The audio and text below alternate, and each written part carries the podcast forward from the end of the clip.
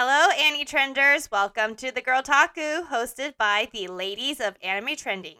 If you're looking for nice tea and deep dive analysis about otaku things, you've come to the right place. We love our conversation and discussion.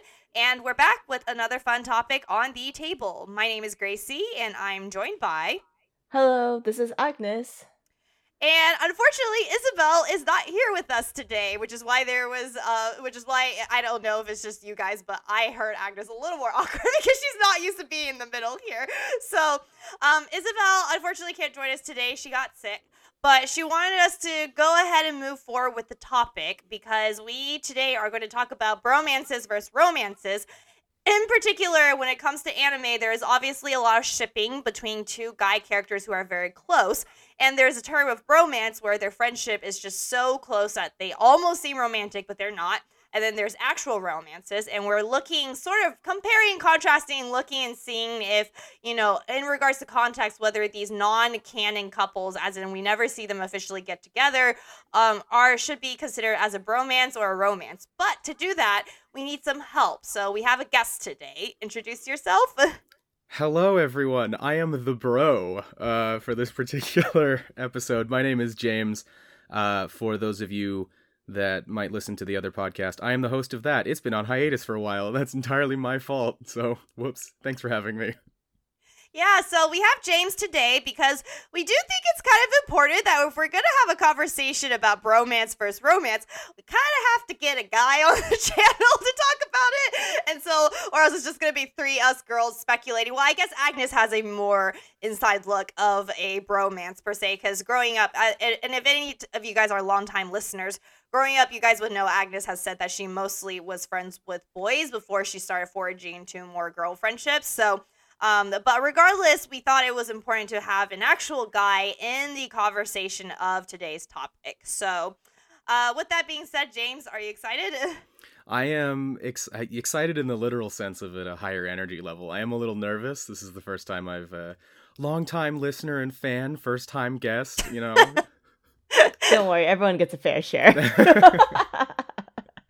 yeah, so today, Jays, what we want to do is we're going to describe some relationships that we've seen in anime uh, between guys who are not explicitly canon. So we're not talking about couples from BL because those are very explicitly canon, and even in supporting character couples from other uh, from other anime, we definitely had some of those. Uh, we're not looking at those. We're looking for ones that relationships of guys who are just so close that that we've seen the typical argument online of people being like, no, it's just the friendship. Nothing's going on between them. And other people, you know, saying, of course it's romantic. Look at the way they interact with each other and stuff like that. And in particular, we really want to hear where you stand on that particular matter. Like whether you think based on their relationship, whether it's because you know the source material itself, because I know you read a lot of manga, or um, you know, uh, or based on our description of things, whether you actually think they are bromantic or do you think they're actually more romantic, platonic or not. And so, um, and if you do think one or the other, we're curious to know why. Like, what is that distinguishing factor for you as a man when hearing about this? So, so Agnes, I think we should just kind of ping pong against each other today, since it's only the two okay. of us. So you go first, sounds and then good. I go, and then you go, and then I go. okay, sounds good. Um, should I just so how we're gonna set this up. Do you want me to just name the couple straight up and then describe the couple if he doesn't know them, or? Uh, yeah, um... let's go ahead and yeah, let's do exactly that. Name the couple, and then if he does know it, give a like a brief description of it too for the listeners, just in case they don't know it. Um, but if he doesn't know it, that's when you can go into your deep dive. okay, Easel. All right. Uh, the first one that I wanted to spotlight for this podcast is going to be from Sabikui Bisco, which is Milo and Bisco. Um, specifically because there has been a lot of speculation that this series is not quote unquote gay enough. There is no romance involved. The two are completely bros, but I kind of want to get your insider, James, because I know you've been part of this conversation and this is very familiar to you. yeah, I have been privy to, I have not watched the series, but I have been involved in observing the fallout in my friend group of, uh, of certain episodes. Yeah, so for many of the listeners, Sabikui Bisco is a series that set, that sets in a post-apocalyptic time period where the entirety of Japan is covered in sand and the living conditions are very harsh. And out from the depths of these uh, from the sands, there is a famous quote unquote um, criminal, and his name is Sabikui. Um, he is apparently a very special human being who harnesses the usage of mushrooms and is quote unquote considered a terrorist. Milo, on the other hand, is a doc is an underground doctor who works in the city, trying to cure people of certain diseases from the rust that appears in the desert.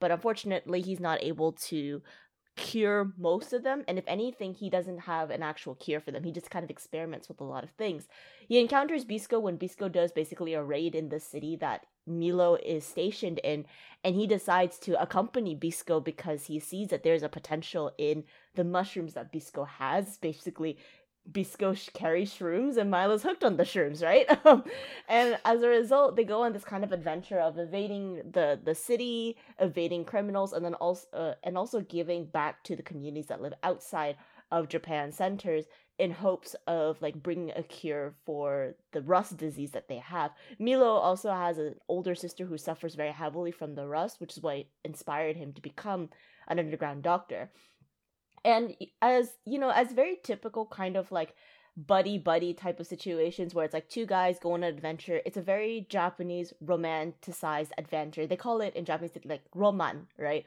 In the sense of like it's a grand adventure. There's so many things that is going to happen and it's a great old time between two great friends. But as the series goes on in the rest of the anime especially in the last two episodes it starts to get a little bit less romantic than we would think um, I personally think it got really romantic because there's a scene where Bisco is about to die. This is actually in the penultimate episode in episode 11. He is drowning in lava, and Milo is so hell bent on rescuing him. And yet, Bisco is telling him, like, don't even bother. And Milo basically opens up with a confession just right before Bisco dies. Spoilers, Bisco actually lives by episode 12, but in episode 11, there is a love confession that is clearly happening between the two. And there were so many twitter and facebook comments that were saying like oh this isn't gay. Like this is like this is not like this is not a gay pairing. This is not like a bl moment. This is just two guys.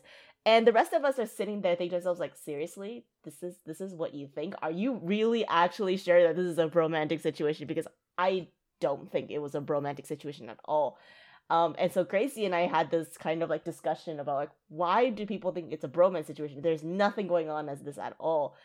And I ended up reading later into the light novels, like skimming through it because I was like, I'm desperate for answers. Like, there's no way like this is not romantic at all.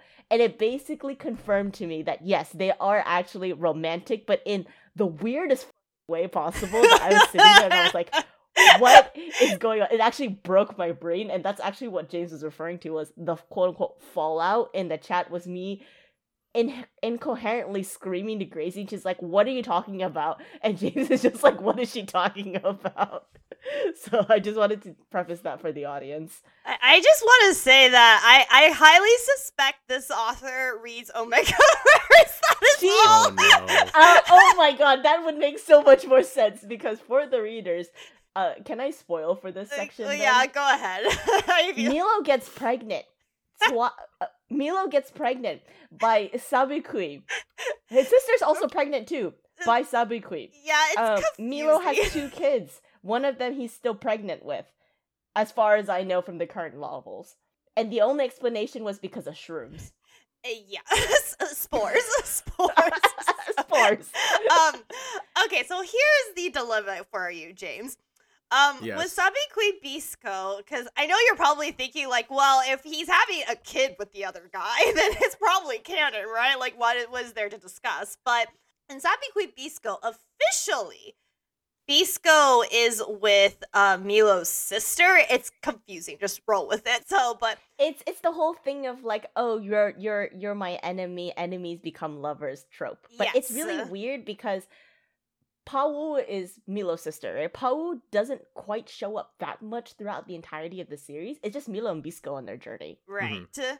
And then she shows up and it seems like it and i, I have to say seems because I, I kept this opinion to myself but then agnes later told me her opinion and i was like oh thank god i'm not the only one because like it, it's like they seems like they have this romantic sexual connection which i'm like i didn't feel any chemistry between them whatsoever and then later agnes said the same thing and i was like oh. If I have oh to be completely honest, I think they hate Ma- Pa- Pau and Bisco Yeah. because there's absolutely no chemistry between them. yeah, there's like weirdly no chemistry going on between those two, but it's just like officially he's with her because it's like in the light novel series he like he slept with her and she's pregnant with his child the normal way.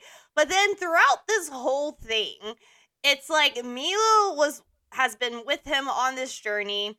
And then at one point when we think Bisco dies, Milo had to do the deal had to like quote unquote kill Bisco, and when he shot the arrow, he said "aishiteru" to him. Okay. And then afterwards, and there was like another scene before then where Milo was severely wounded, and like the whole time, Bisco was holding Milo's hand and like keeping him in his lap and all that stuff to comfort him and tell him that he's here, he's not going away, and everything. And then once again, after all this, and how he officially gets together with a woman and gets a woman pregnant, his magic spores somehow impregnates another man, and then they have a kid together. and so, um, so it's a little tricky in that regard. And I guess just based on the description of the aishiteru, and at least, or even just the scene before where Milo is very wounded, and Bisco like kept Milo in his lap the entire time and holding him, his hand and like telling him he's here. Like just from that particular scene, is that like is that romantic or would you say that's past a line already? I I would probably have to say that that's crossing over into like proper romance to some degree. I I think it, it's it's a tough spot because well, is it a tough spot or am I just trying to use fancy words? um, I I don't want I don't want to say it's like cut and dried because clearly if it was cut and dried, folks wouldn't be having this conversation. Um, but I think that does lean more towards like actual proper romantic stuff. Um, and so I, I I would I would have to support that. The the specific vocabulary used in the confession I think is is important, um, as well as there is becoming more it, it's becoming more normalized to have like a lot more physical contact between two guys uh and I think Right, that that's that's fairly progressive um so if you had like asked this question maybe 10 years ago it would be like oh they're super you know they're super a couple because you know the guy relationships from from 10 years ago or maybe 15 years ago are like you make eye contact and if you look make too much eye contact then you get called gay. Um so and, and now we've now we've uh now we've progressed into you know memes of just like fellas is it gay to kiss the homies goodnight uh with the assumed answer being no uh, That's so but true, though. But you also can't forget the guys from that meme got married. yeah they literally got married. They've been married for a while now.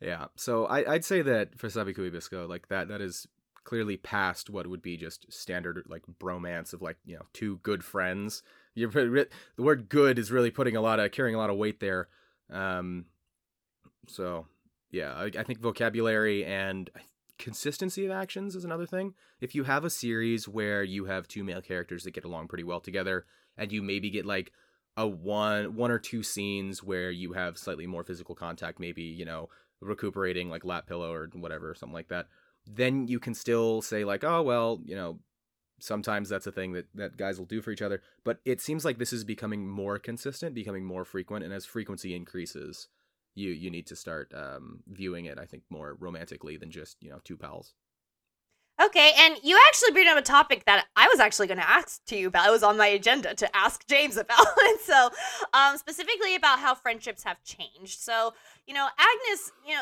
I, Agnes, we discussed this already in Akebi Sailor Uniform. Um, for you, and also your own experience that you know, girl friendships are inherently more emotionally intimate. And it's like the the sort of community feeling is tends to be a lot closer per se and guys tend to be a little more distanced even if they are super close but as many people pointed out this has led to a lot of men loneliness that they're like this is honestly the issue. This is why that this is why women don't really feel like they need to be in a romantic relationship to heal their feeling of loneliness because if they find super good friends suddenly they feel less lonely but with men they feel like only in romantic relationships can they feel like that sort of loneliness gets filled in. And the reason why is uh, and even men like men have talked about this is like the reason why is with your guy friends you don't really have that sort of emotional intimacy. It feels somehow wrong or stunted to do so. And there's been a big shift in um people's perception and there's been a big shift in people pushing for the fact that actually male friendship should be like that. It should be able to be emotionally vulnerable with each other and talk about these things and be emotionally intimate to each other and such. And so some pushback that you know um, there is a lot of pushback, obviously, when it's like homophobic, and those are the ones I'm obviously going to ignore. But there are some where it's like they talk about how it, it's a little confusing or conflicting to them because on one hand, obviously they are um, they're not against anyone shipping anything, like it's just free to ship whoever you want. But then there is that also discomfort or this com- conflict of you know I I want like you know in one hand it's in one hand i don't want to stop people from you know shipping two guys because they're close but then on the other hand like isn't that part of the problem? Is the second these two guys show any sort of emotional intimacy and vulnerability people automatically take them as romantic and they are incapable of taking them as platonic and that's like the very ish core issue that's going on in male friendships. So i kind of want to hear your thoughts about that in particular Yeah, you, you bring up a good point actually, especially um so I, I will agree that like male loneliness and emotional fulfillment is something that has been it, it has always been a problem. It just hasn't been recognized and addressed until the past, you know, decade or so, decade, two decades. Um the, the timeline on that can vary. I am relatively young uh in terms of the uh, social problems and and the epidemic of male loneliness. So who am I to say? I wasn't alive for a good chunk of that. Um, but yeah, there's while while things have become more open and things have been deemed more acceptable either through just people being confident in it, you know, not feeling like they are emasculated when someone, you know, insults them and standing up to that. That's very good and that has made a lot of progress as well as just turning it into a joke when when you make it a meme uh, and it's something to laugh at, then if anybody actually takes it seriously, they're seen as a bit of a clown. You know, it's just like, why are you taking this seriously? We're all having a good laugh, and that normalizes it. Um, but I think you hit on something very interesting when you mention like people that want to ship two male characters just because they seem a little close. And that is something that I hadn't actually given any thought to because so much of the concern about being seen as you know gay or homosexual is is fear like guys and boy men and boys being afraid of insults from other men and boys for being mm. perceived that way but there can also be kind of a similar perception issue where if you are close with some of your male friends and other and your your female friends or just female strangers automatically start shipping you that is also something that might cause some concern of just like well I have no allies in this in this case. So, you know, my guy friends are going to call me gay and my girlfriends are also going to call me gay. For one of them, it's an insult and for the other one, it's a source of entertainment. And so that kind of puts you between a rock and a hard place. And so that's right. that's in, in in real life. In media, you get a little bit more flexibility because they're mm. fictional characters. Right, um, right. But if the whole point of media is to sometimes be able to perceive yourself in characters, then that's that's when you know fiction starts influencing reality I see. Okay. Yeah, no, that's exactly. I've been thinking about that for a while, honestly. so, um, so that was something that I, I'm glad I got your, uh, got your particular two cents on. Okay, so the one that I'm going to talk about is, uh, and this one I've talked about before, but for other topics. But it's Gurren and Shinya from Owari no Seraph or Seraph of the End. Do you know anything about them? Uh, not very well. I have not seen any of Seraph of the End, and I did not read very much of the manga. Um, it's one where uh, I would, when I was a wee lad, I went to my local library and checked out what volumes they had, and that's kind of the extent to which um, I have I have consumed uh, Seraph of the End. I know roughly some characters, but at, I've sometimes jumped in to see where things are presently, and I'm like, I have no idea what's going on anymore. Oh, me too. Me too. So confused. I know, I know. So I don't blame you because that's my exact opinion on the series as well. Um, okay, so I'm gonna go ahead and describe this. So, uh, Gurren and Shinya's relationship is complicated to say the least. So this is mostly pulling from a prequel light novel series written by the same mangaka, but uh, about specifically Gurren's life story. And so Gurren officially has or had a girl, and her name was Mahiru. Like they had this childhood romance and they fell in love with each other, but because Gurren was from like a lower level family, she was from a higher one, they forcefully got separated, la la la la. And so we fast forward a few years, and where we fast forward some years, and Shinya approaches Gurren out of nowhere. And it turns out it's because Shinya was officially selected by Mahiru's family to be betrothed to Mahiru. And Mahiru, the first thing that she said when she met Shinya is like, "I'm not going to touch you. I'm not. I'm never going to love you because my heart is already taken by someone else. So you can just get out of here." And for Shinya in particular, who spent his whole life like quote unquote winning. Really, what it is is surviving. Like, that was the only way he could survive, is if he won. It was the first time he lost. And so he was extremely jealous and also curious as to who he lost to. So that's why he um, talked, he went and reached out to Gurren.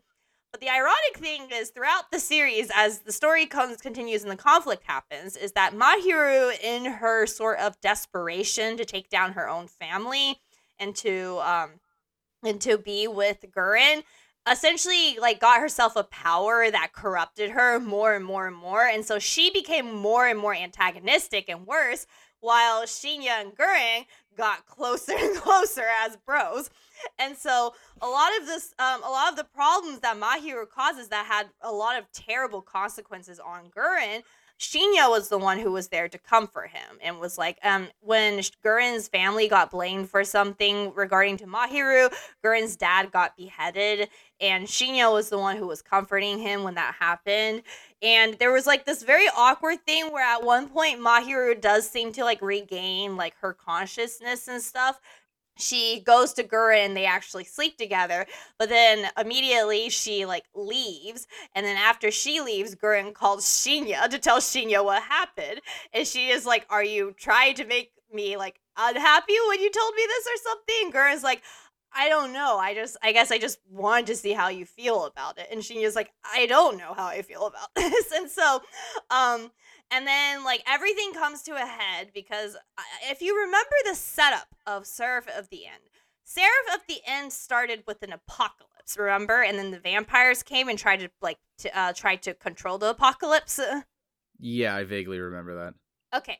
So in the light novel series, we actually find out that Gurren is responsible for the apocalypse. Because what happened was when he went after Mahiru with his friends, uh, Mahiru was just so much stronger at this point that she ended up killing all of them. Or in particular, she killed Shinya in front of Gurren. And that kind of broke Gurren after that happened. And so, um, and so for like for like a week or something or several days, he was just holding on to Shinya's dead body, essentially unable to process what had just happened. And then finally stood up carries Shinya's body in a princess carry because the art actually shows it. Carries Shinya's body and decides to commit the biggest taboo in the world, which is resurrecting people who have already died.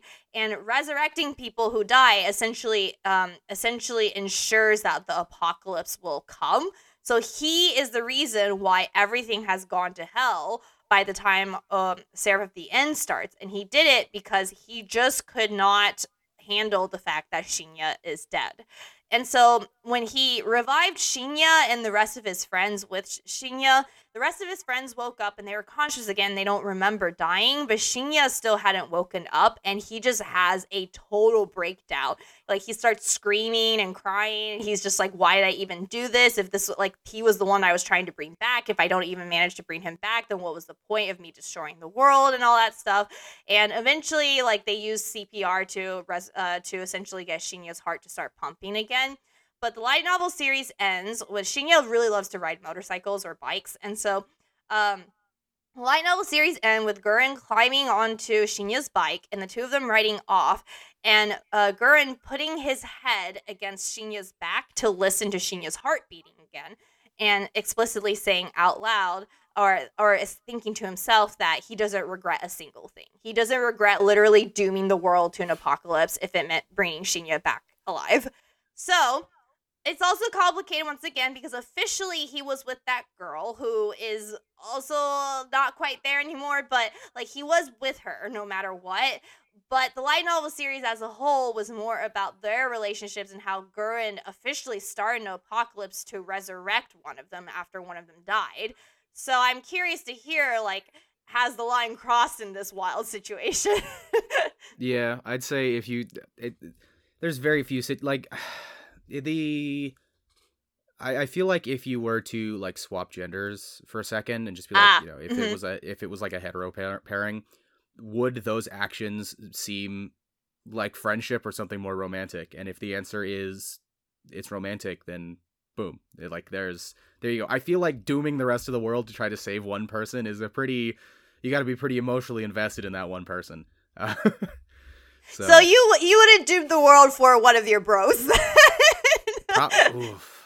probably not. I like it. That's it's a it's a strong hypothetical to throw around. I don't want to start putting. Ooh. I don't want to start putting. put, all right, yeah, friendship see, tier but this list. is my Let's but go. that's my question is that you know I think most people wouldn't um hesitate to agree that yeah when you're in love with someone you'll you'll probably if they quote unquote die and there's supernatural stuff like it's not it's not confusing to anyone that you know uh, for example from Fullmetal Alchemist it's not confusing for anyone that a kid would try to bring back their parent they lost or a parent who lost a child would try to bring back their child they lost or um, and then I think even in that one, it's like, you know, or tried to bring back a dead lover. Like this resurrection thing is always like a child, parent and children relationship resurrections are very like understandable. No one questions it. And then, um, you know, lover re- lovers resurrections very understandable. Nobody questions it. But what about friendships? You know, is Yeah. that something that is like unquestionable, or I feel like it's questioned though. I think it. I think it is as well. And this this comes from because you were mentioning like you mentioned Fullmetal Alchemist. It was like how trying to bring back your dead mom or whatever. Mhm. Um, and there is, you know, and and I think it's time to look into the origin of you know calling someone a bro. Is you're calling them your brother. If you if you have a bond that you think is is at a level of like family, then yeah, I can see that Mm. happening. Um, Okay. and I think, and I think what's interesting is that like ro- like relationship bonds can become you know they can become those those familial bonds i mean that's kind of what getting married is is like officiating like this says you we are family now is kind of the kind of the situation so i think if if we're doing just the you know doom the world to resurrect it that could be up for debate. You know they could just be they could you know brother from another mother kind of situation like in in everything in everything but blood you know family. Um so yeah that's a that's a toughie. I feel like i would this is something that's like i would have to read this content knowing full well that i will not read the content. I, got some, I got so much else on my plate. Um But it sounds So- like your initial knee jerk reaction. my knee jerk is- reaction is Mhm. is that because I think the second version of that, which is um, you know, uh water of the I think not to bring religion into it, but the you know the whole blood is thicker than water. um, Oh yeah, yeah, sign- yeah, yeah. So Mhm. that is actually taken out of context. The um if I remember correctly, the full version of it is like the blood of the covenant is stronger than the water of the womb, which is to say that like the relationships that you find in this case since it's an old saying, the relationships that you develop in the church through like communion and that are stronger than your familial bonds. Mhm. And so Uh, yes, yes, yes, yeah. um yeah, a little bit of a little bit of Jesus knowledge. um, you probably have more Jesus knowledge than me.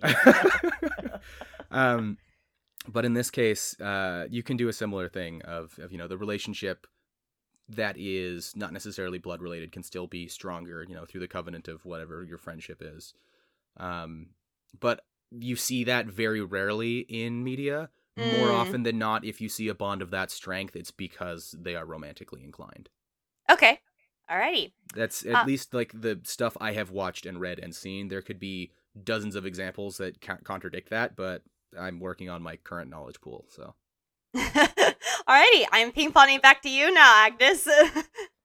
I think this one will probably be a little bit more obvious. um, Huzzah. as compared to some of the other ones that we discussed earlier. Um, and I think it should be fairly familiar. You've probably seen it a lot in your other twit circles or whatnot. But I'm going to mention One Piece because there, for the longest time since this series has started, there has been a rather significant part of the BL fandom that really ships something like Sanji and Zoro. I see that. Oh, yeah. Yeah, you Ah. see that. Everyone sees that. Everyone and their mother sees that at this point. So, as somebody who watches One Piece, as somebody who has continued still watching One Piece and picking up bits and pieces here and there, I want kind of like an outsider perspective of do you see them as a bromance or is this actually something that's legitimately romantic? Because as far as I know this has been like a hot debate in the One Piece fandom between like people who ship couples for a very very long time. Like I know Um, very little about One Piece, and yeah, I know that that's Oh a huge God. contention topic. So the fact that Gracie refuses to watch One Piece is like a phenomenal feat of strength, but somehow the Zoro Sanji fan art kind of just trickles into her Twitter account here and there. I know, Is and I'm just like, Zoro where where did or that is it even happen? Uh, it officially Zoro's the top, Oh my goodness. Or at least according to the fandom, because he's more of like the rough ISTP kind of thing, and Sanji's the sub. So Um, Um, the reason why a lot of people want to ship between Zoro and Sanji is that they have very much of the bickering couple type of dynamic that you would see in a lot of other heterosexual couples where it's like if they fight that means that they just want to get to know each other more and that they are actually in tune with each other. Oh, is it like And the for the old married bickering couple trope? Yes, sort yes, yes, Okay, yes. okay, and got for it. the record, Sanji and Zoro do have that element because they do fight a lot. Um, they insult each other quite a bit too. yeah. Uh, Sanji calls Zoro like moss head because his hair is green. Sanji insults the fact that Zoro has no way of like wheedling into like like talking to women or not being awkward because Zoro's very awkward. He's an ISTP. He's awkward like me. So there's Zero that. Riz.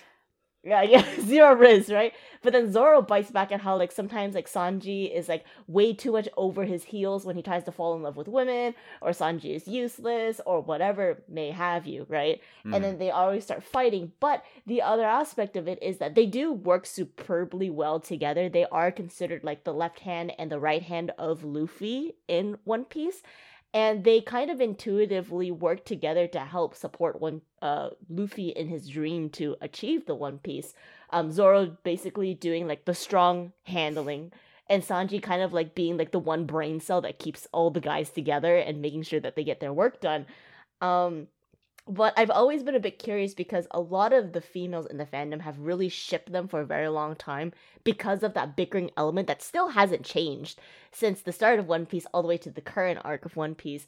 But I kind of wanted to get your insight and see if this is something that you would also consider as bromance or something that is maybe leaning towards the romantic side as well. I'm gonna I'm gonna lean very strongly on the just bros kind of situation for a Okay. couple for a couple reasons. One, I think that everybody in One Piece to some degree is kind of a dumbass, and romance is beyond them. Um, And the the another another point, you know, is is Sanji's incessant womanizing. I think it's you know maybe he does swing both ways, but uh, I don't think that that's something that Oda would be writing into. He's got he's got like larger story beats that he needs to address. That's a good point. Okay. And it's true though. Yeah, Sanji gets incredibly more horny and turned on with a woman than with a man Yeah, and potentially.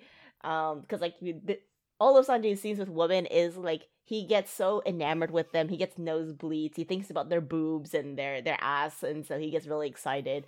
yeah. Um, down there visibly too. Um so Visibly. That- well, actually, no, they don't actually show him like like visibly like feeling aroused, but the nosebleed is definitely a big connotation for that. Yeah, Would it's have been supposed to be funny if they did a zap thing from Kekai Sense. oh, with the with the thermal camera Yes. view of his Oh crotch, that would be funny. But unfortunately, they don't have the technology in One Piece, so they can't do something like that. Yeah. Um. I, I think that I think that uh, Sanji in particular, because he is so enamored with women in particular, and has kind of ostensibly a couple times been like, I'm not interested in guys. He's done that. A cou- I think on like Thriller Bark and um, when he gets ex- when he gets when Kuma sends him off to the island of uh. w- oh, the of, uh, Okamas. Yeah, the Oh, so you do remember the scene? Yeah. He's uh, he's Wait, like I'm in How hell. much of One Piece did you watch? I've I have not watched any of it. I have read the entire series. Oh, Oh, I'm- that's fantastic! This I'm- helps quite a I'm bit like because I've I'm been like three or four weeks behind on the manga just because like I got busy. But I'm Oh, I'm that's fantastic because. I've been harping about One Piece to like an empty chamber because neither of the girls watch it or read it. So Oh, yeah, no, this is I'm new lore I've unlocked about James. Congratulations, we now have a new friendship. hooray! yeah, we can talk about One Piece and the, the current uh the Egghead Island arc or whatever's going yeah, on. the there. ed- okay, yeah, absolutely.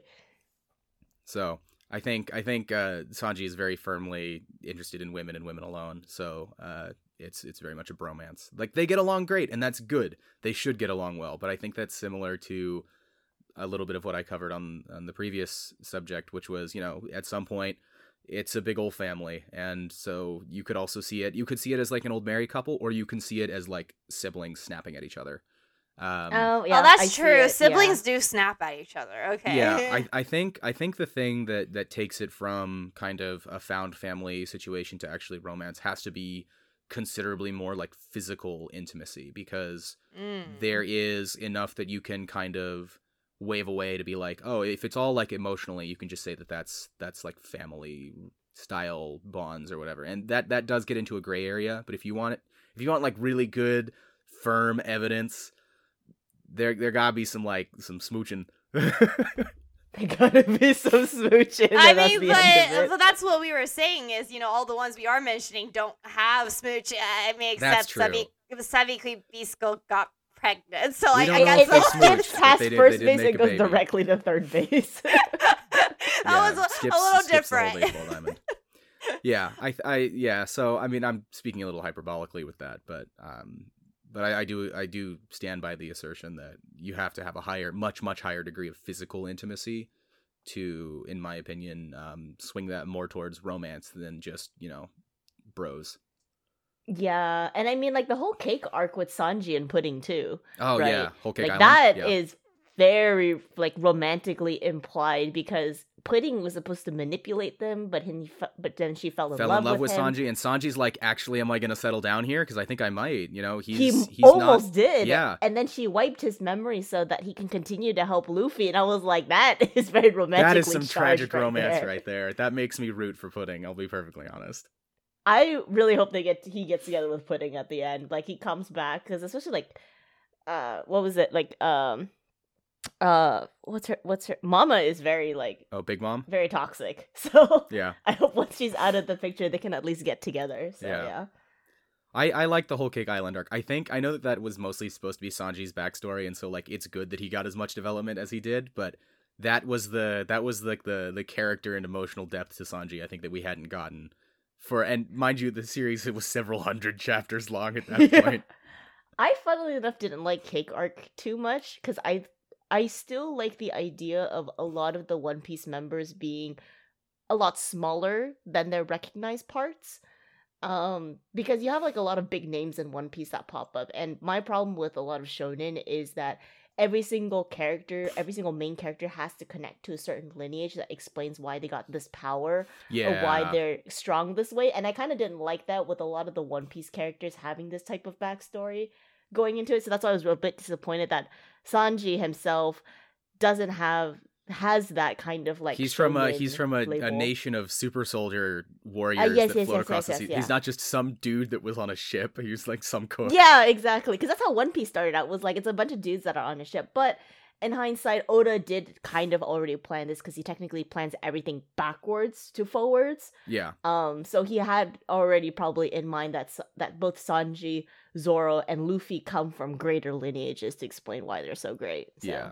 O- Oda Oda the ending of One Piece exists. Now the goal is to actually get there before the manga keels over.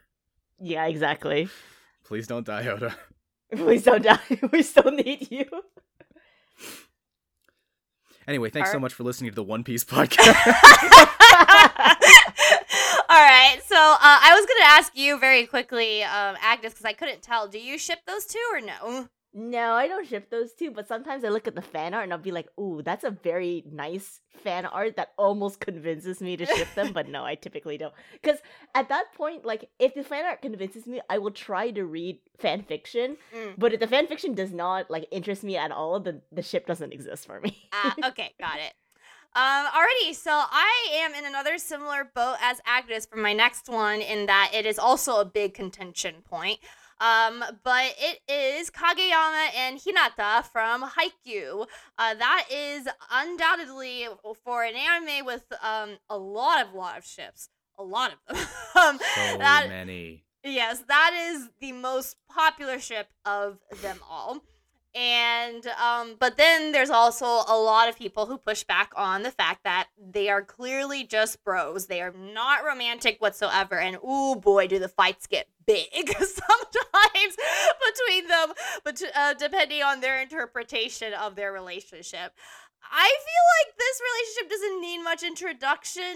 Uh, James, like you're aware of it, right? I am vaguely aware of it. I have watched. Uh, admittedly, I have not consumed that much of of Haikyuu. I've watched, I think, the first season. Okay. Um, Um, well, uh, to the listeners, if you don't know about them, they kind of start out like at what they start off as enemies, as an enemy teams, volleyball teams in middle school, but then in high school they find themselves on the same team, and it's about them having to work out their differences in order to make their volleyball career in high school work out and it's sort of their journey in that regard. It's very very good. I do like their relationship a lot, but that is honestly a big part of the Haikyuu fandom is that there are a lot of people who ship those two. And then there are other people who are like I don't see it at all. And so knowing that you've seen the first season, James, what do you feel about those two? I I don't ship it. Um, that's I think I think the thing with a lot of sports shows is they lend themselves to shipping just because of the nature of sports. I I'm thinking of like volleyball, and the first thing that pops into my mind, uh, in terms of like volleyball and sexuality is the like oh yeah and then we watch top gun when they're all like glistening and sweat volleyball on the beach yeah. dudes all over the place. Yeah. Um and that's not the same for Haikyuu. They they're all fully clothed. Um but um but I think uh and you could be I could be reading this incorrectly. Maybe I'm not I I don't think I was the target demographic for Haikyuu. I'll be perfectly honest. Okay. Yeah. mm. Um but I I don't see it as anything more than just like platonic um to to that relationship. I think I think sports teams and sports anime I like it when they are about the sport and not so much about you know interpersonal drama. And I know interpersonal drama makes things exciting, but from what I got from the first season of Haikyuu, it's it's about the sport. It's about volleyball. Uh, it's me watching that and then going to see a volleyball game at my university, uh, which is apparently very good at volleyball in the U.S. Um, and going, oh hey, I recognize some of this stuff because I watched the show, which means I learned a thing, which means it had a value outside of like taking the two 2D characters and mushing them together and saying now kiss. That's a lot of words. No, no, no, that's valid. I think that's a very valid um, explanation for it because I think I'm also within that same boat too, where it's like it's mostly about the sport. It's not about. There is a a tight relationship because of the tension that they have as volleyball players, but it doesn't feel romantically charged. However, I would like to make a counter argument, and this is not because of my own personal belief of if they're a pairing or not, but there's also been a lot of discussion about how, if for example in women's sport, there's a large number of w- of uh female players who are lesbians or like closet lesbians Mm. and that comes from the fact that they have a lot of emotions that run high within the sport and then they eventually come out as um as queer or lesbian and someone made a counterpoint argument on i think it was like twitter where i read it about like does that even apply for male sports players like ronaldo and other sports players who like openly hug their bros or sometimes maybe even kiss them like on the forehead and stuff like that like what is the the separation between the two of those Ooh, that's That a good is that is question. an excellent point. point, and the first thing I'm going to bring up is Europeans. Um, So, Gay or uh, European? but a lot of the but a lot of the female players the soccer players they're american yes, this is true. I think I and I, I hmm. All right, so we're we're we're delving into. I mean, this has already kind of been speculation, but we're really delving into like wild speculation now. I think because so much of sport has been primarily viewed through the lens of like it's a it's a thing that guys do. Um, that if you are trying to if you are trying to express yourself in a way that isn't typical of like straight dudes, if you are if you are like a, a queer man, um, maybe you know participating aggressively in the pastime that is again associated with mostly straight males is not the best way to like express that sexuality because you know as opposed to um as opposed to like women's sports where it might be a little bit different. Uh again wild speculation on my part. I have i have like no sources to back me up on there. Um but those those are my thoughts particularly when it comes to kind of sports and then the correlation of folks coming out of the closet uh, after after playing a particular sport whether that be volleyball or soccer or anything else and then as far as european football um they that Europe is different. I am uh, born and bred American. built I'm different. I I'm not built disparate. I am uh, I am I am uh you know in a if if I was a couple skin sh- uh, tones lighter, you could call probably call me a wasp. So you know a I'm, uh, wasp. A wasp? yeah. Oh, do you not know that that uh that uh, uh, acronym? No. WASP is stands for White Anglo-Saxon Protestant. Oh my gosh. So uh, this is wel- welcome to America, a country founded by religious Christian extremists that thought that having any sort of thoughts was worth getting whipped and apologizing to God. So, uh, um, there there's something uh, as an American growing up culturally American that that origin of the country sticks with you, and there's a lot more freedom of expression in terms of sexuality. I think that you can get away with in Europe. Again, now we are getting into geopolitics, a field that I also have very little, like, you know, sources I to back me mean, up to on. be fair, we don't have to even talk about geopolitics. We can just reference the musical from what was it, Legally Blonde? Yeah, is is he he gay, gay or or European? European? Right? So Yeah. I think that that does hold some valid grounds without complicating this podcast into something about geopolitics. yes. So, um, I, I, I mean, I think the argument that you brought up, Agnes, uh, is is really good. I think that that is something that should be looked at further. And in putting on my my graduate student hat, uh, further research needs to be done on this, and we encourage whoever writes the next paper to focus on that. So, um, but yeah, at the moment, I think um, while it is an expression in women's sports, I think that- that's less. You see that less in men's sports. You, the the Mhm. correlation's not there. Got it, got it. Okay. So yeah, Haikyuu, they're bros. I um so I am also one of those who does think they're bros. I, I do have other ships in Haikyuu. I'll, I'll I'll admit to it, but not uh but not Hinata Kageyama. I actually think it's because of something that Agnes has said before. So, uh, some context. I did this bromance versus romance PowerPoint. I, I won't go into the details of it, but, Oh, but- but we basically, This is the origin story of why we have this podcast exactly topic today. exactly well basically i kind of um i wanted to hear because in my powerpoint presentation the two characters i was looking at i was like you know if these two characters were girls and this is their friendship then absolutely they are platonic in the way that they go about things because you know the way that they talk to each other and stuff it's it's just this is how girls talk to each other as friends. And um and the guys or specifically agnes and medi medi was the, the guy who saw that one um they both pointed out that it's communication works a little different between bros um and a close male friendship. And in particular it's more of just this unspoken understanding in space that they give each other rather than going after them being like are you feeling better? Do like do we want to talk about it? etc etc like that sort of thing. And I feel like Hinata and Kageyama really illustrates that particular element.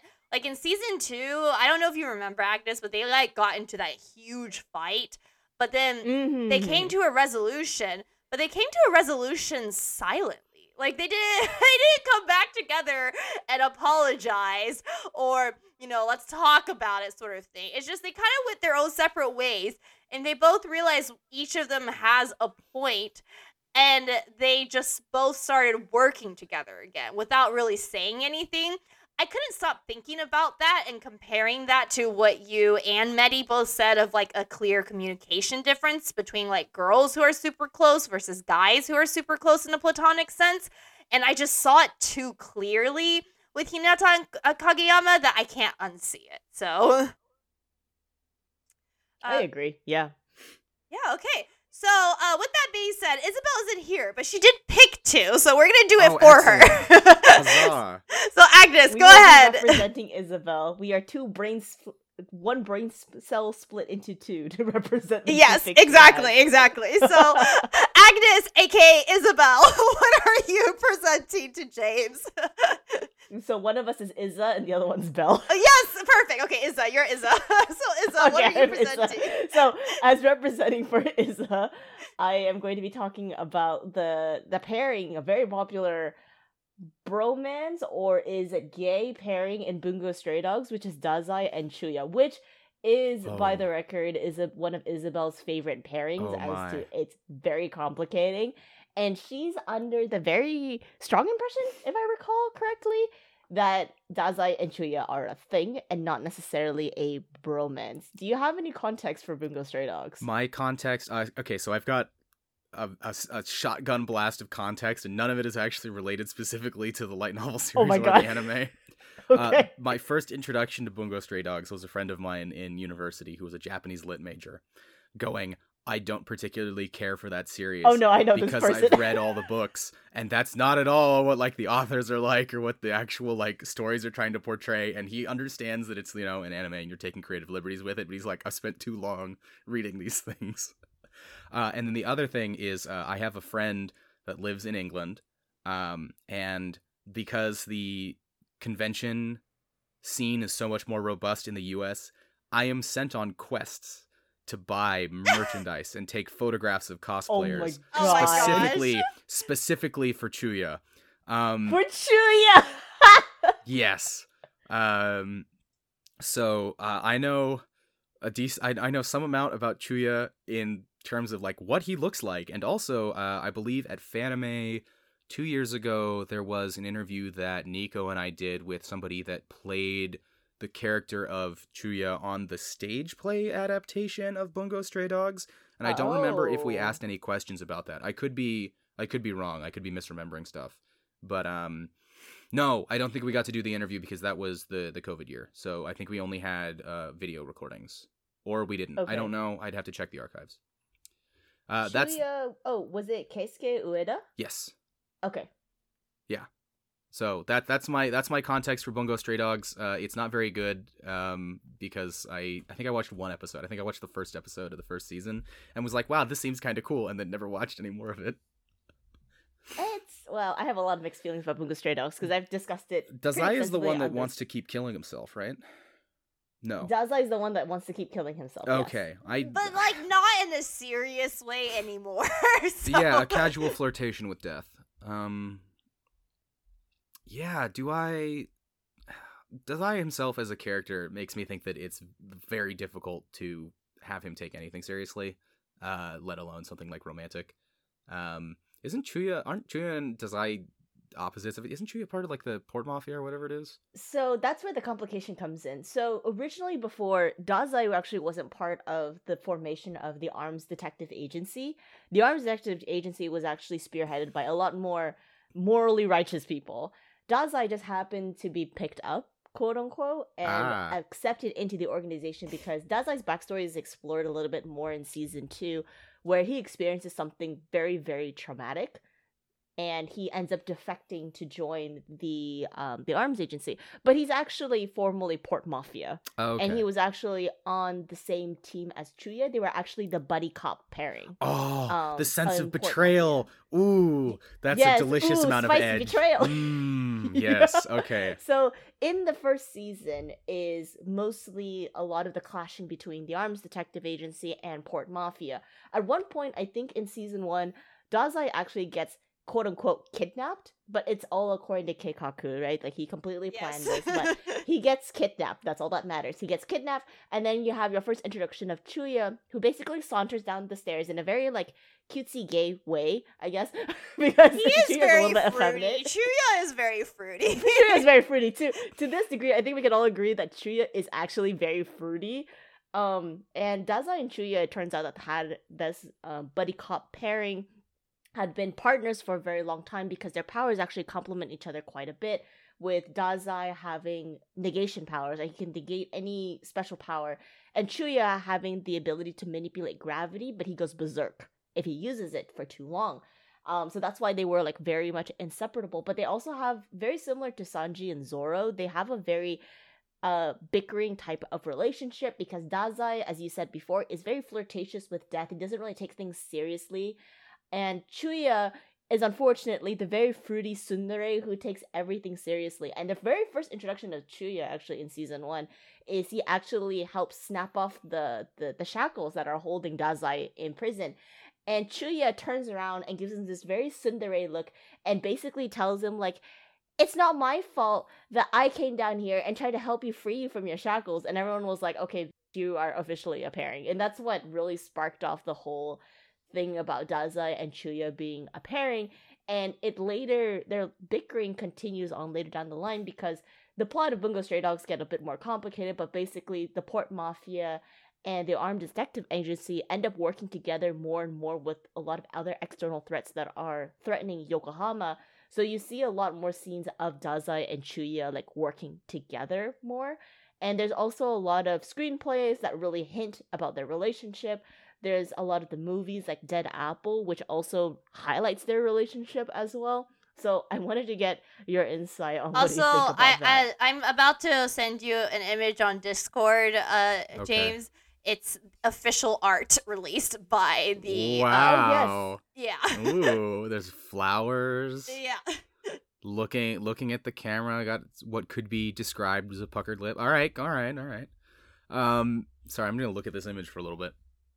Uh, you could inspect it, Gracie. You sent it yeah. to me too. putting putting putting my my second pair of glasses over my current pair of glasses for extra analysis. um, yeah, that's a really that's a really interesting one. I think based on the way that it has been described to me, that it's clear. Not it's clear. I would say it's clear. At least one. There's at least one direction of like affection or longing. I think Chuya is probably into Dazai. Whether or not that's reciprocated is a completely different thing. Um, and that makes it very muddy because depending on which lens you're viewing through, it's you know from one perspective, ah, we're we're it's the buddy cop. We're two good friends. Uh, we're coworkers. We we're, we work great together. Um, and the other thing is, uh, but if you look at it the other way, it's um, you know, uh, I am I am romantically interested in you and because I am a tsundere, you will never find out, and so there will just be constant angst. Um, so that's that's a tough one. I I want to say that for speaking conservatively in this particular case, I would view it more as as bros, but I can. Uh, part of me, just because I I do sometimes live for that drama, really wants to be like, ah, yes, they're together, but only because one of them thinks so. so Agnes, I don't know. I don't know what your thought is uh, on that, but uh, that, that- wow, you she, for Isabel not being here, she really threw me a curveball. Um, Isabel has very good taste. She has a lot of. She's very introspective. yeah, Um, and it's actually prompted a lot of very good discussion on Girltaku before. So yes, she is very much unexpected the curveballs. yeah. Um, I, I, I like, want to uh, give another perspective on this to see like how far I can like dissect your brain. yeah, Gracie and I have had this conversation before where Dazai as much as he is a very well beloved character in the Bungo Stray Dogs fandom, we also kind of think that Dazai is a slightly bit of a groomer in this case because later on in Bungo Stray Dogs, there is a big, big, big nefarious plot that is going on, and Dazai is imprisoned again uh, but he actually can't do anything about it. No one's coming to save him. He can't even save himself. And so he's stuck in here and he has to rely on the fact that the agency that he has put so much faith in is going to solve their problems out without their help and that they're independent and that they learned everything and yada yada yada right Yeah. that they are they are self-sufficient even without him and that they know what to do and even if they screw up they will still find ways to save him and to save the world right and so that's like that's like very i guess like a very rewarding part but gracie and i have kind of noticed that Dazai has a tendency to pick up people like Atsushi and also like Chuya, because Chuya is technically, I think, a couple years younger than Dazai. Yeah. Um, and Dazai, because he is very manipulative in the sense that he does have his own goals, although they are good goals, they're not bad. It can come off as a little bit groomer ish because Atsushi, da, uh, da, uh, Chuya, and even Akutagawa, Akutagawa, they're all kind of indebted to Dazai. Mm. And Akutagawa in particular is very much groomed by Dazai because Dazai trained Akutagawa to be like his um, successor in the Port Mafia. And Akutagawa is constantly like trapped in this ideal that he must perform well. yeah, it so was it was him. not very pleasant. I have to, say do well so least. senpai will notice me. Okay, yeah. Yes, exactly. It's a very obs- it's a very big obsession thing, and there's a lot of characters that do kind of like call him out for it and being like, "Yo, you shouldn't really like be hung up about this. Like, you know, you guys are on different sides now." And Akutagawa should be working on better goals to keep himself in the Port Mafia. Like, let's say either he believes in the Port Mafia's like goals, or like let's say Akutagawa has a younger sister in this series, so he should be fighting for her too. But he's so hung up on Dazai, and Gracie and I have a, sus- a suspicion that Dazai has a tendency to quote unquote groom, almost in a sense. Not quite there yet, but I wanted to see what your perspective is like with this bromance type of pairing with Dazai and Chuya, knowing that Dazai has this manipulative side. It's of him. yeah, he's very manipulative and very good at gaslighting, and he It doesn't does- he doesn't do that anymore. I I will say that. Like he's Yes, he doesn't do it anymore. Yes, but it's just this was his past, and this was definitely the beginning of their relationship of just knowing Yeah. each other. Well, I mean, he doesn't do it anymore, but what it seems is that just like his past keeps coming back anyway it, during the series. Like that seems to be a, a lot of the source of of conflict and drama. It's just like, oh, he was like this, and surprise, the consequences have come home. Um, yeah, ooh, that's a that's an interesting read on it. And the thing that popped into my head when you mentioned that is in terms of like a relationship of control, which is literally that was Dazai and Chuya's relationship in the Port Mafia was one of control. It's here's the guy that manipulates gravity and goes crazy, and here's the guy that puts a lid on that. Um, so that means that like even their professional career is or professional relationship is is based on one having power over the other. Um, so that's that's an interesting way to read into it, and I could I could probably see that. I mean. I, I think the, the question still boils down to like bromance or romance. Whether or not it's a toxic version of either of those is is I think a conversation that can be had after after the establishment of the the first question. Um, but if that's the case, you inherently not inherently, but you frequently see more toxic like relation romantic relationships than you do like toxic platonic ones because the toxic platonic ones don't really last because why would they? There's no like there's less deeply invested emotional um capital in in two characters interacting together. So that that actually would kind of swing it more towards the the romantic side for me. Interesting. Okay. Oh that that would be very long pleased to hear pause and then the interesting it's just like oh no No, I find it interesting because I don't quite agree with Dazai and Chuya being a thing. I do agree that they have like sexual tension, but I don't think that they're romantic in that sense. But Isabel would be very pleased to hear you. Well, say uh. I the pause for me is actually because um toxic friendships are a huge thing amongst girls. Like I'll be honest with you, Oh, it's a huge thing. Yeah. Yeah, Uh, see, I'm a I'm a guy, so if if things aren't going well, we just stop talking, and an indeterminate amount of time passes, okay. And at some point we die. Oh my gosh. Okay. I, I yeah, I was like, this is interesting because like it, it's a it's a pretty well known thing of being in toxic f- r- friendships in girls circles. So yeah. yeah, I, I, sorry. The thing, have you, have either of you seen that SNL skit, uh, straight male friend? No. Okay, so I'll, I'll, I'll send it to you afterwards. Um, but kind of the long and short of it is, it's a character in the SNL, uh, actor in the SNL cast who is yeah, uh, out as gay. Um, is talking about like, oh, I love spending time with my girlies and all that stuff, but sometimes it just gets so, so emotionally like intense. I just need a break. And that's why I have straight male friend. And the guy's just like, yeah, and we talk every now and then, and there's no additional investment. And there's a scene where they're like getting food. And he turns over and it's like, yeah, it looks like I'm I'm gonna be like moving to Europe for a couple of years. And the response is, cool.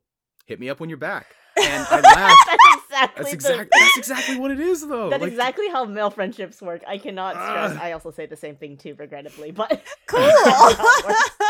yeah, no, th- th- th- there is there is you know progress being made to actively work against that stereotype, but it it's still funny because it is true to some extent. Like, I it is still very true. I mean, I say it, and I'm not s- cis male, but like I have the tendency. Someone tells me something, and I'm like, "Oh, cool," but you're like very neutral about it, right?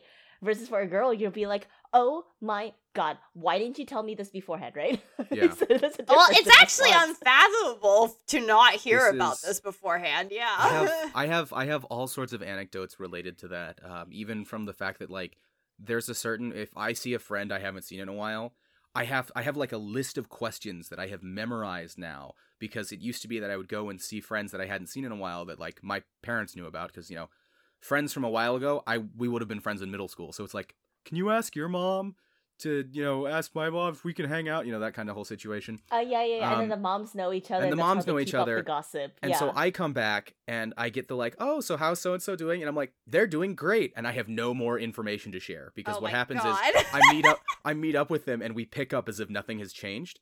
Uh, so it's like, uh, you know, I have, I have a, oh god, I had a friend that I went to his wedding. And it was just like, hey, I haven't seen you in a couple of years and you're getting married now, but like, let's just move on as if nothing's happened. Crazy. It's, a- it's a little embarrassing. Grace Like, is just reflecting having on this it. breakdown while James and I are being like, "Yep, this is this is pretty common." I, My I mi- my middle- my middle- fathom it. my my middle school German teacher flew back to Germany to meet a friend from university that he had not seen in 25 years and when he got back his wife asked him, "So how's your friend doing?" And he's like, "Great." And then his wife followed up with, "Married? Kids? I don't know, I didn't ask." Oh, that's the same conversation with me and my mom when she gets nosy about my friends. She's just like, "So who are they? What do they do? Are they married? Do they have kids?" I'm like, "I don't know." I don't know, we hang out sometimes. Yeah. yeah, we just hang out. It's not a big deal. Friendship. right. Anyway. Abs- we're absolutely mortifying Gracie right now. I can I know. All right. Well, we're over, but I, I got to do Isabel justice. So, Of um, course, of course.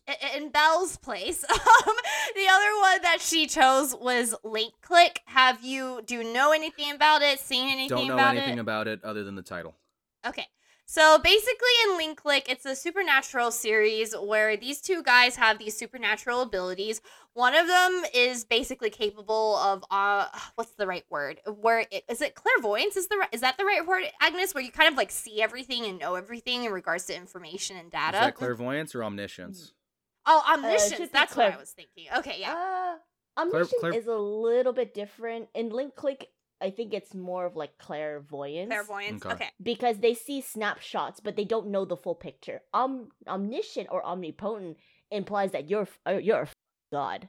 Okay. Yeah. Okay. So then clairvoyance. The word omni means all, and it's usually applied to a godly like power. Yeah, or if you're playing Magic the Gathering, it means that you Oh, can okay. cast spells from your hand without paying their mana cost. Yeah, there you go. Oh, That's a joke for exactly three people.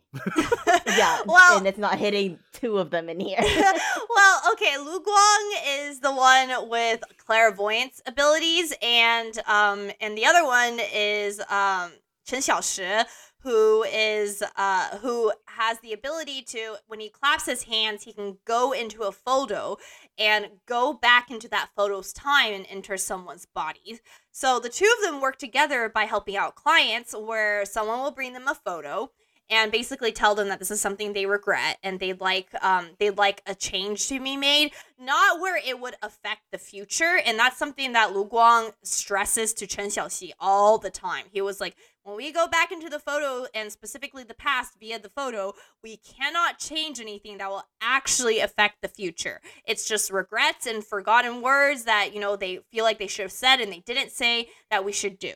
And so, um, and so what happens is they'll the two of them will clap their hands together. So it's like a it's almost like a high five, but depending it depends. Sometimes they don't high five, sometimes they just like um sometimes they just let their hands like fall onto each other's and stuff like that.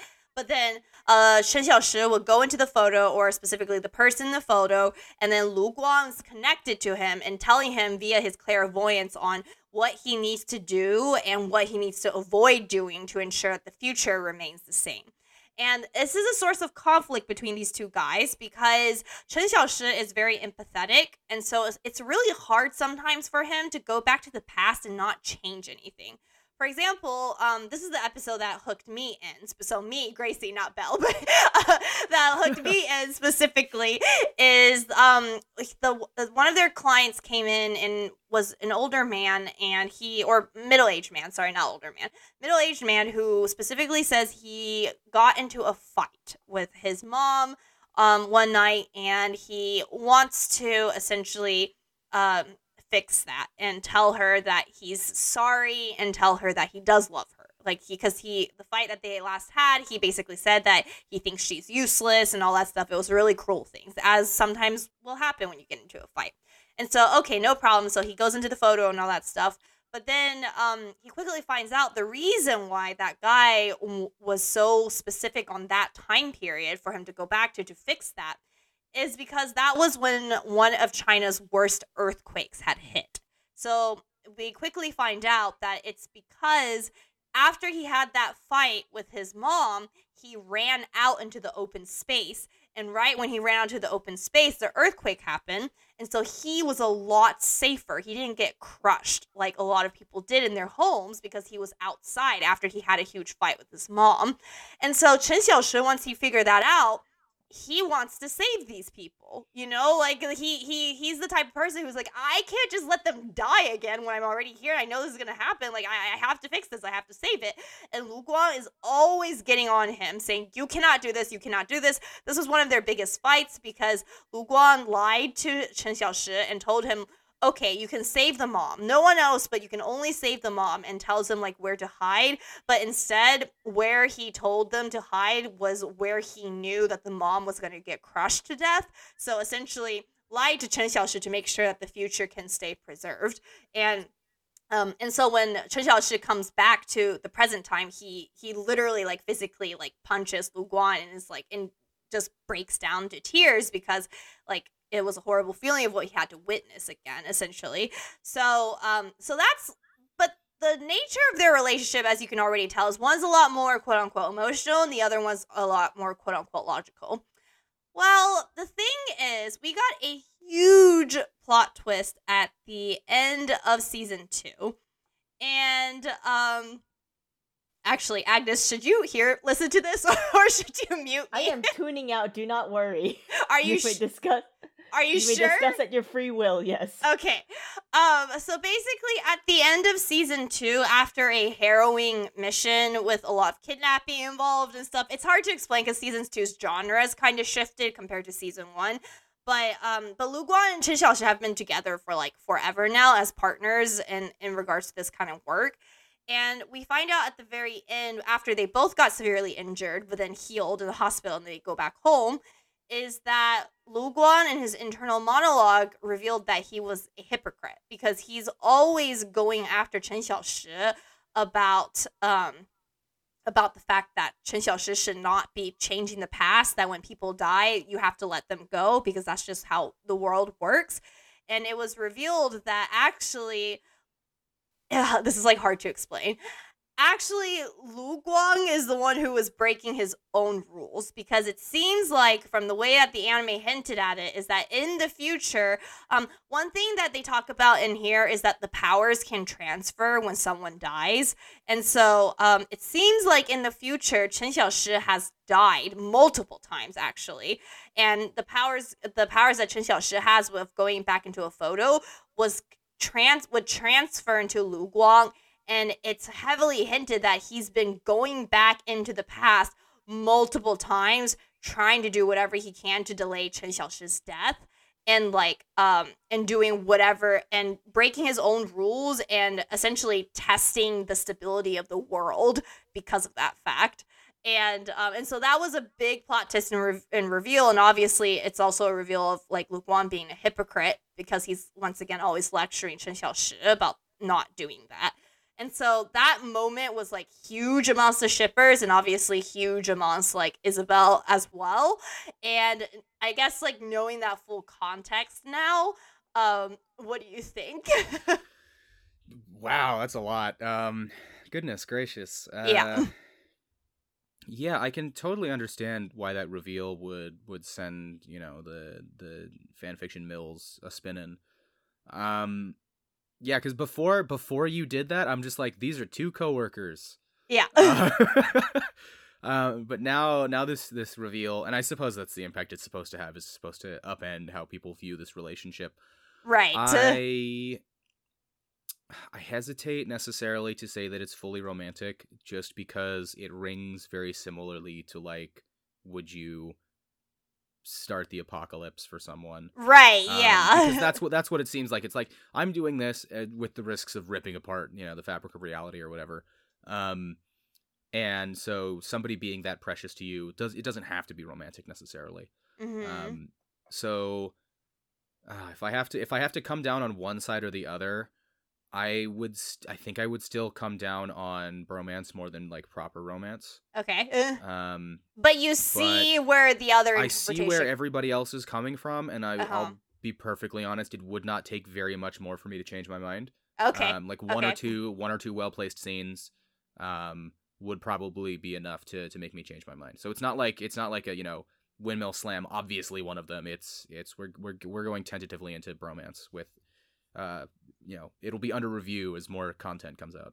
Will it change if I tell you that the last scene of this reveal was Lu Guang looking at Chen Xiaoshi eating snacks and he has like crumbs over his faces and it's like and the world around Chen Xiaoshi brightens when he turns around and looks at Lu Guang and smiles at him with like oh full yeah, okay.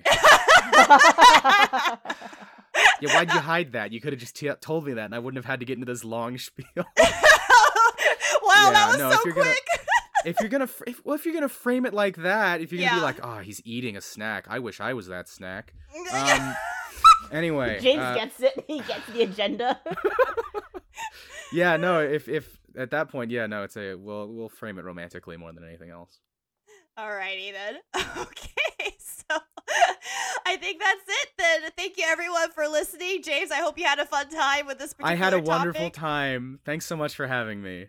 Yeah, so I don't believe we will be back next week with another fun topic. We're going to our Christmas season, so we too have holidays to go to. So, but thank We you everyone for holidays. listening, and I think we will be back whenever, um, probably in the new year. So we'll have to see. But for everyone else, this was a, a, a longer uh, episode, so I hope everyone enjoyed it. So thank you guys so much. Bye, everyone. Bye bye. Bye.